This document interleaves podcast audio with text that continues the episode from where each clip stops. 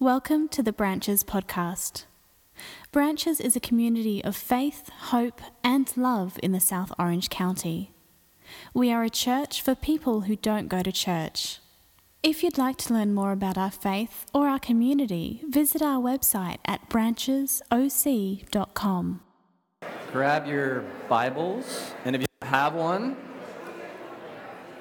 the hatted one. What kind of hat is that called? What kind of hat is that called? Scally cap. S- scally? Scally. For a poor boy hat. Poor boy hat? So the poor boy hat guy will give you a Bible. And we do have tables up here. Um, so you see the tables. We don't always do the tables. And um, for creatures of habit, it freaks you out. And uh, it feels like going to a wedding, right? Like you go to a wedding, but you're begging and pleading that they seated you with somebody that you actually know. That's kind of why we do this. We do this on purpose. Um, so we did the surveys, and a lot of you did the surveys, and it was extremely helpful for us as, a, as an elder leadership team. And when we asked the question, what has been most influential in your personal life for you growing in Christ, which means you coming and growing in your faith and growing in your life. And there were very few people that said, Oh, the messages that Boog and Esh give and other people give on Sunday mornings, those were the most powerful. That's what helped me grow the most in my faith. And you know what? That doesn't surprise us. The thing that was, the two things that were like repeated over, and I mean like over and over and over again, were one, community, being with other people, knowing other people, and serving. And so, as a leadership team, we're like, well, then we need to figure out a way to incorporate that more on a Sunday morning the serving and especially the community part. Now, we already had the tables planned out before because I just love the tables. Um, and I'm the same, and I'm the worst person to want the tables because if I'm out there sitting at the table, I'm like, hey, how you doing? How you doing? And I'm like all freaking out and anxious about it. And then whenever he says greet each other, hang out, then I'm like, oh, this was actually good for me, but I really didn't want to do it. So I get it, but it's also why we do it. So there you go. Um, we are going to talk uh, on Luke chapter 5, uh, verse 31. And so if you have your Bibles, open up there. The, the verse that I'm going to put up here, it's translated differently. And, and I'm going to read that verse to you. And this verse sums up what we've been talking about. What does it mean to be a simple church? That's a series we're going through. It's not really a series as much as it's just a reminder of who we are and what who we are as the body of Christ. So um, if you could put up Luke chapter 5, verse 31. And the emphasis there in that passage is Jesus saying, Look, I didn't come for the healthy, I came for the sick. I didn't come for those on the inside, I came for those on the outside. I didn't come for those that were found, but for those that were lost. Have you ever heard that phrase? The lost? Has anyone ever defined you as the lost? It's kind of lame. Uh, so we call ourselves a church for people who don't go to church. And, you know, we say we have a heart for the last, the lost, and the least. And so when you throw that up, the lost, um, I'm thinking, really? That you're gonna you're gonna say that to me? You're gonna call me the lost? You're gonna condescend to me? Like I lost my way. I, I don't know where I'm going. Help me. It just doesn't. It, it has this connotation in English that wasn't meant in the context by which Jesus shared it. And so that's why I love the way um, it was translated in the message. It says, Who needs a doctor? The healthy or the sick? I'm here, this is Jesus saying, I'm here inviting outsiders, not insiders. An invitation to a changed life, changed inside and out. So Jesus is speaking to us. He's speaking to all of us, saying, Look, this is who I've come for. But what does that mean to be the lost? Who's he talking about? And what we're going to talk about in that can best be described in this story. Uh, a story from my childhood, because I just love excuses to tell you about my childhood. And so I was, I, I know I was under the age of seven. And I was on my mom's bed, and she had this box of memories. You know, you may have your own box or the, fa- the one that gets passed down, unless it was in the garage when there was a flood and then it got ruined. Well, this box didn't get ruined yet. And she pulled out all these pictures of her as a kid and her with my dad and you know, all these different memorabilia. And then she pulled out this little box and she said, But this, I've been saving this for you for when you graduate from high school. Now, for many of us, we're like, What's the big deal? High school, okay. Well, when you're, you know, under seven years old, you're like, Oh, that's where the big people, like you imagine it's like this big event. And so my heart literally kind of, oh, oh what's in it? And it was a box. It was kind of like a, almost like a wedding box, a wedding ring box, but take it and stretch it out. So it's like rectangular. And so she goes to open it. And I, I imagine the light like shining out of it, like, oh, where it blinds you. And then as it disappears, you see it. And then when the light faded and I got to see it, it was a Budweiser pen and a Budweiser pencil. oh, you laugh. But I was not laughing. I was like, I cannot wait to get those. I didn't understand, you know, that you know, they're just a pen. But to me, it meant a lot because she had saved it. She'd put it in the box. She was saving it for me. It was valuable to me. I don't know where those are. I never got it on my graduation. And I think about that all the time. In fact, on graduation, I was like kind of waiting for it and it never arrived. And I didn't want to say, hey, where's my pen? But like I wanted that. It was valuable to me, but it was lost. It never showed up, but it was valuable to me. It was treasured. It was precious to me because she thought about it for me. It didn't matter what the world thought about it. That Budweiser pen and pencil matching set were saved for me, and it made it valuable to me. When we talk about the lost, when we see what Jesus says, he's talking about the valuable, the precious, the treasured. When we look here in this passage in Luke 15, he talks about, he has these, these uh, Pharisees. They come up to him and they say, Hey, why are you hanging out with all these sinners and these tax collectors, which is another way to say, why are you hanging out with all these people that are doing the wrong thing? Why are they so important to you? Why are they so valuable? Why are they so precious? And then he goes into these stories, because how do you describe that? So he shares stories they can relate with, and he shares about these lost sheep, and then he shares about this lost coin, and then he shares about the lost son, or as you've heard it said, the prodigal son. We're going to look at the lost coin, just the lost coin this morning. But when he was sharing that, he was trying to describe to them it's not that they're lost, it's not that they're doing the wrong thing, it's that they're valuable. They're precious. And you can't see that. All you can see is what they do, but you don't know them. You don't realize how precious they are. So, this morning, as part of being a simple church, we're going to talk about investing and inviting. But you can't talk about that without understanding why we even do this. What does it matter? Like we talked, um, uh, we talked a few weeks ago about being a church for people who don't go to church. And one of the common things that comes up is people like, I, I just, I don't know how to invite people to Christ. I don't know how to invite them to anything into my world. I don't know how to do this, which is common. And we talked about it last week when we talked about spiritual gifts. The reality is, very few of us have the spiritual gift of evangelism which means leading people to Christ. That's a specific gift where you can just walk up to someone and start sharing with them about Christ, and it's not weird. For 90% of us, including me, it's just weird. And so you shouldn't do that. It's not your gift. But everybody can invest and invite. So I want to break that down, but what that the core of it is that we have to realize that people are valuable. They're precious and they're treasured. And if we don't see that, then you cannot step into that world because you're just going to mess it up. Um, so open up, if you could, to Luke chapter 15. We're going to have it up here. And um, this is the parable of the lost coin. And so Jesus is trying to describe to these Pharisees, and by the way, the, the word Pharisee, this was their name they came up with for themselves, was the separate ones. Let that sink in, the separate ones, which is the exact opposite of what we're talking about here. We say that a church is a family expecting guests right? Like we're kind of set up like a like a, a, a wedding, right? So it's set up like a wedding, like a wedding reception. You're expecting guests. You're set up. You're prepared. And yet you've got these Pharisees that we're separate. Only certain people get in, and we're going to, you know. So here it is Luke 15, 1 and 2. The tax collectors, well, we already did this, so we'll go to the, we'll go to the next slide if you could. So Jesus says, Suppose a woman has 10 silver coins. Remember, he's talking to these Pharisees trying to describe what does it mean to come for the lost? What does it mean not to come for the healthy but for the sick? What does it mean to, as he said, to invite the outsiders? He said, Suppose a woman has 10 silver coins and she loses one. Doesn't she light a lamp and sweep the house and search carefully until she finds it? So he's asking a question.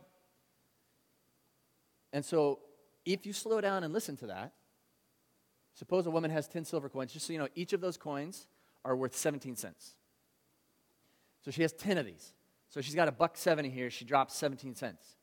And then Jesus says, Wouldn't you light a lamp, sweep the house, and search for it? No. Right? I mean, it's 17 cents. I'm not bending over for a quarter anymore. It used to be, I'd be like, oh, there's a penny, you know, found a penny. Then it's a, even a dollar. I'm like, ah, it's all the way down there. Maybe someone else is going to appreciate. So when I read this, it's like, no, I'm not bending. But that's because we don't understand the context of what's happening here. We just see the coins. We just see the Budweiser pen and the Budweiser pencil. Those coins represent her dowry. It has a Jewish name that if I repeat it, I would pronounce it wrong and you wouldn't remember it, so what, really, what's the point, right?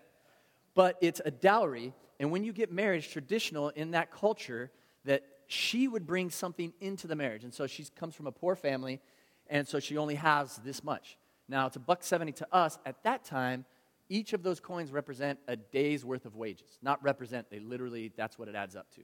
Uh, a drachma, um, a denarius. Uh, so it adds up to a day's worth of wages. But still, it's like one day. So you're going to look for it, right? Like if you had a day's worth of wages, you'd look for it. But when Jesus says, Doesn't she light a lamp and sweep the house and search carefully? Yeah, because it's so valuable to her. These are her wedding coins. She doesn't plan on ever spending them. They were, the, the tradition came about because of security and savings. So if something goes wrong, at least she's got this. So she's meant to keep that. It's not the dowry that you give to him and you share and hey, let's buy a house together. This is the no, in case things go bad, I've got this still. And so, of course, she's going to look for it because of the symbolism behind it, because of what it means. I mean, basically, she's dropped a wedding ring. And it's fallen onto, I mean, you're imagining carpet or a nice wood floor, but not there. They have stone. And in fact, one of the ways that archaeologists um, can date certain homes is because they'll find co- coins wedged in between stones. And so she drops this stone. It's like, what? And she doesn't wait till the next day. She lights the lamp. She's looking for it. Like, I don't, I'm not waiting till tomorrow because maybe I'll forget the general area or maybe something would happen or I've got to look for it now. And I think about uh, my daughter's wedding ring. Oh, yeah, we already got it. So, my dad gave me his wedding ring. So, I was getting married, and he's like, Oh, yeah, that's right, you need a wedding ring. Here, use this one. This is the one that I got married to your mom with. Oh, that's awesome. Thanks. Just remind me of the whole divorce. Yeah, that's awesome. So, it was this little ring, and um, but I said, No, no, no, we're going to repurpose this ring. No, no, no, no. This is the ring. And so I, uh, I got it and I, I gave it to Steph. And she goes, I want to do all. I go, no, no, don't write a bunch of stuff inside of it. This is all I want in there. My life verse and this phrase no refunds. Because this, this ring is forever. So I've got that ring. And then I've got two boys and a little girl. And so you can't, you know, give it to one of the boys because then the other boy doesn't get it. And I'm like, I want to save this for my daughter. I want her. And she may go, Oh, thanks, Dad, but uh, no. Um, or she may go, Can I melt it down? And I'll be like, Fine, whatever. It's yours. But the, it's the meaning behind it. Like, this is the ring that your mother and I got married with. And I saved it for you. I mean, it's better than Budweiser pen and pencil, isn't it? But it doesn't matter because it, even if it was a wooden ring and it was all ripped up, or if it was made out of, if it was barbed wire and it was, it would be valuable to her. And so this coin, when it falls, she's looking for it. She's sweeping, she's looking in between the cracks. And, we, and why does he ask this? Doesn't she light a lamp? And then he says, and when she finds it, she calls her friends and neighbors together and says, Rejoice with me, I found my lost coin. You guys know what that feels like, which is why Jesus is sharing this story. He goes, You know what it's like, right? When you lose something that's so valuable and precious and treasured, and then you find it, and it's like you can breathe again. We all know what that's like. And that's why he shares this story to explain to them that's what people mean to me. Even you Pharisees who are so rude to call yourselves the separate ones and to call these people the wrong people, like, you're valuable, you matter. In the same way, I tell you, there's rejoicing in the presence of the angels of God over one sinner who repents, one person that, whose life gets turned upside down. As a simple church, not just branches, but all these churches, we are, because some of you are visiting from other churches, or some of you are going to go to another church. This doesn't change. We follow Jesus. And Jesus said, Look, this is why I'm here. I'm here for the valuable, I'm here for the treasured, I'm here for the precious. And I want to invite them into this new life. Now, the theme that we have here is invest and invite. And I wish I could switch, switch the order, but it just doesn't flow, right? Invite and invest.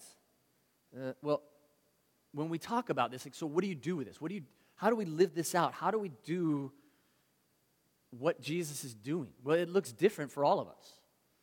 But at the core of it, when we talk about invest and invite, you're inviting people that you're already invested with.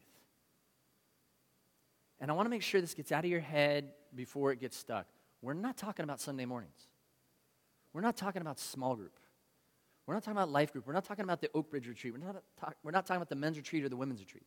There's an element of that. But what we're talking about is inviting them into this new life. And they're the people you're already invested with. Because when you think about investing in invite, like, I gotta go find people. That's just weird, right? That's like the people that show up at your door, you don't know who they are, and they're knocking, in and they're like, hey, and you don't know what they're selling, but you know they're selling. They have an agenda. It's just not natural. We're talking about the people you're already invested, the people that are already valuable to you, the people that you already love. And you invite them into your world. Right? I was just talking with someone this morning. They said, This is, this is our life. Like, this is part of our life being here on a Sunday morning. It's part of our life. But their life is focused around following Christ, and everything flows off of that. This is, this is who we are. We are followers of Jesus, and our life we want to reflect that. And we were talking with a young man uh, in the past few weeks, and we are talking about his dating life, because that's what you do, right? You talk to guys. Older guys are supposed to talk to the younger guys and make sure they don't make all the mistakes we made. And so we're talking about his dating life. We're like, well, don't date Christians. That's what we told him. We said, don't date Christians. Kind of looked a little confused. We said, you need to date people that are actually following Jesus. He wasn't even dating Christians. Well, you can date Christians, that's a cultural thing. But what about people that are actually going to go in the same direction that you're going?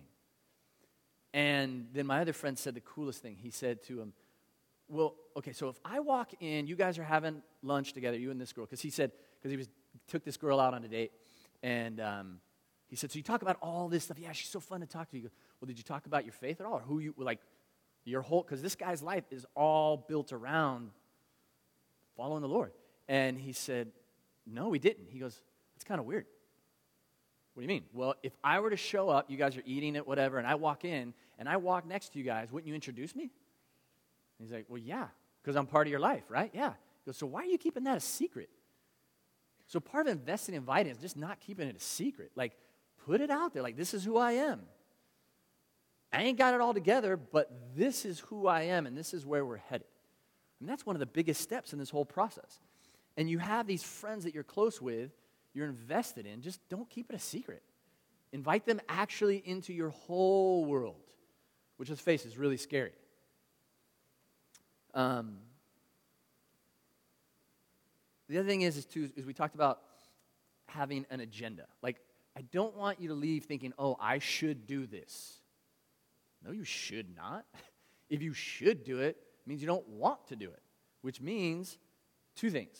One, of course, you don't want to go to someone you don't know, but if there's someone you know that you love, that's valuable to you, that's precious to you, and treasure to you, and at the same time, if you know the goodness of God, if you know His reckless love for you, that's not a hard gap to cross, is it?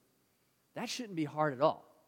Now, you pulling them aside and go, you know, I'd, I'd like to talk to you about something, that's weird for most people. And so I have a sneaky trick for you. I have a sneaky maneuver that you can use. Gather close. The sneaky maneuver is be yourself. Don't try to like figure out some system or read some book or figure out some way that you can get them to hear, because that means you have an agenda. Just be yourself. Your awkward, weird, stumbly self. They already love you, they already trust you. So be sincere and honest with them. Because as soon as you start giving a speech or some weird thing, they're like, What are you doing? This isn't you. So just be yourself. Just don't be hidden. I had to write these down because I knew I'd forget them. I don't usually look at the notes as much, but I'm trying to look at the notes more so I don't look back and go, oh, I missed that. Um, and for us with the branches community, what we're inviting them into is the kingdom of God. That's who Jesus is inviting them into. And so if they're going to invite them into the kingdom of God, the body of Christ, then we, as the body of Christ, have an extreme responsibility, especially as a simple church. The reason that I chose the title Simple Church was for a lot of reasons. Originally, before I realized the significance of what we were doing, I was just going to call it small church. Because in South Orange County, we're a small church. For the United States, we're actually huge. For the world, we're huge. But locally, we're small. And we have certain strengths. And one of the strengths we have as a smaller church is that it's hard to hide, especially when they bring out the round tables, right?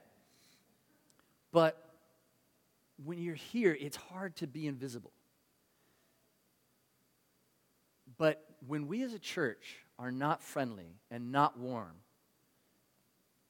it's really pronounced. If you go to a huge church, you expect them not to remember your name or recognize your face or walk up to you. Like, well, there's a lot of people here. But if it's smaller, you expect to not be invisible, even if you want to be. You may go, oh, they put me at a table. Oh, they said hey to me. I was just trying to come in and be secret. But if you were to come and nobody did that, you'd leave going, oh, I can't believe nobody said hey and nobody reached out. Because we all have that at our core. When we talked about in the surveys, how, did, how have you grown most in your faith? What was the single most important element? People. How? By being with them and by serving them. So we all have a responsibility. We talk about it and joke about it.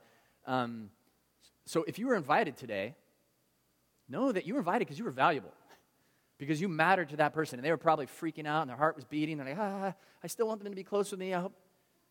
So you're, they're more freaked out than you are. But with that, and this is for everybody else, for someone that brought someone, they're looking at all of you and going, please don't screw this up. Please be warm. Please be friendly. I don't want them to leave and not feel welcomed. And don't be weird. Once you say, hey, if they look like they don't want to talk, just leave them alone. Don't keep talking to them. Give them some space. That's who we have to be. And it's a cultural thing. We all have to do. We all have to be looking outside. And we all have to learn how to respect and honor people by, by talking to them, by including them, and by giving them space. It shows respect. It shows love. It shows you're valuable. And I'm going to treat you as such. And then finally, the last thing is we invite people because they matter. We invite people into our life. We invite them even on a Sunday morning or to a men's retreat, or we invite them into our prayer life because we love them. If there's not love involved, don't get involved. You'll just mess it up. But when there's love behind it, you can't screw this up. And so be bold in love. So we're going to close with this. There's a, um, you know, we've been doing those videos of people within the church, and so uh, Steve, who I asked to come and do the actual videoing and editing because he's gifted at it, um, when they arrived that morning at my house, I said, Okay, Steve, we're going to interview you too. Cool? And I knew that he was thinking, That's not cool. But there were four of us staring at him. He's like, Okay. And so this is him being interviewed. And then he didn't want to edit himself, so Scott edited it for him. So this is Steve um, sharing what Invest and Invite looks like for has looked like for him. It's going to look different for everybody, but this is what it looked like for him and why. And I didn't give him any prep or any information. I just said, just talk. And we asked him a couple questions. So this is Steve.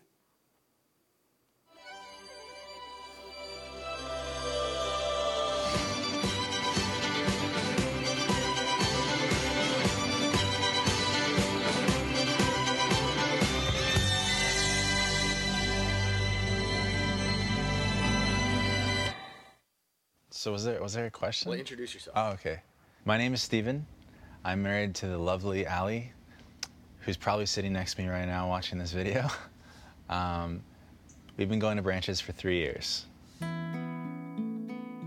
We were at a wedding, and we had these good friends of ours um, say we just started going to this new church. It's really, really cool. They're going through uh, the book of whatever you guys were going through at the time. and they said there's a lot of people that are being attracted to this church right now.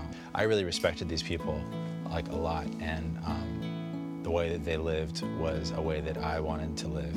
And so I was like, okay, I'll go check out this church because I have heard a few good things about it. So I showed up and uh, really didn't know what it was going to be like, um, nor did I care because I was looking for a new church at the time. Later on that first day, um, I got a text from Boogie that was he, the, the head pastor of the church texting me and saying, like, hey, heard you stopped by, like, glad you did, you know, hope to see you again. It was really brief and simple, but we couldn't be, we couldn't be small. Like, I, I couldn't be small at that church. And I'm, I'm a pretty big dude, and I, I often try to be small. Um, you know, you, I couldn't hide, and like, nor could I hide from even the, the head pastor who, who found out that I came and then decided to text me, and, and that's what that's what really brought me back. I felt for my whole life that my dad's church was my home church. Um, and then when that ended, I didn't really have a place to go. And I, I got connected to another church for a while. I just started attending it. I never really felt like that was my, my home. And so I was still looking for that. And it took about eight or nine years. And then I found branches.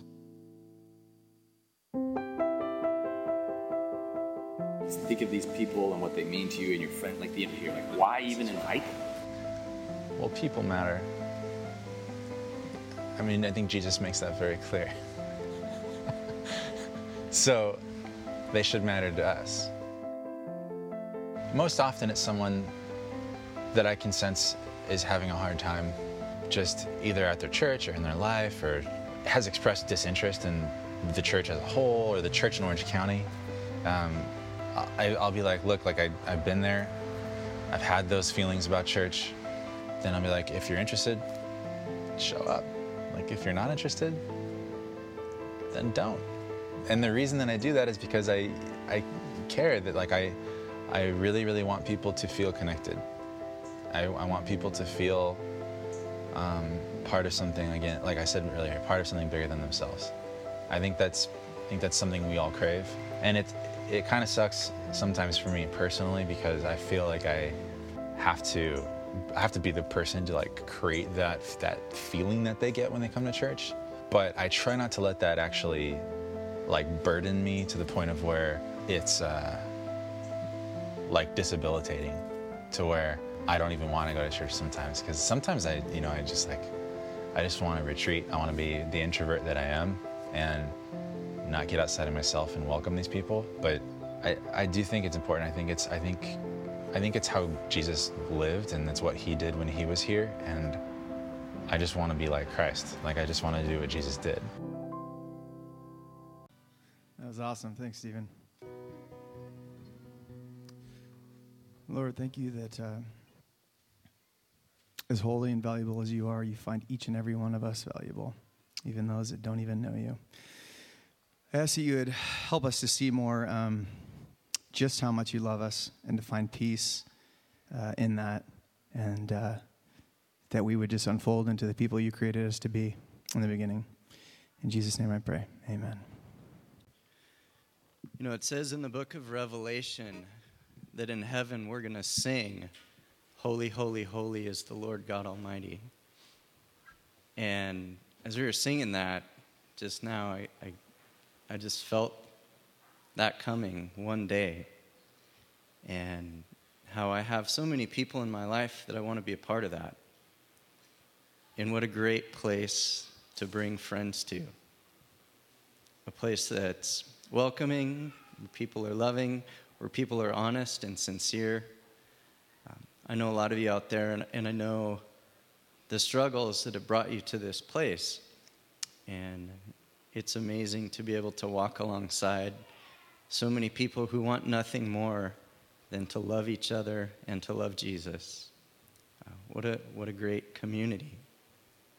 And it'll be that way in heaven too as we sing together, Holy, holy, holy is the Lord God Almighty. Amen. Amen.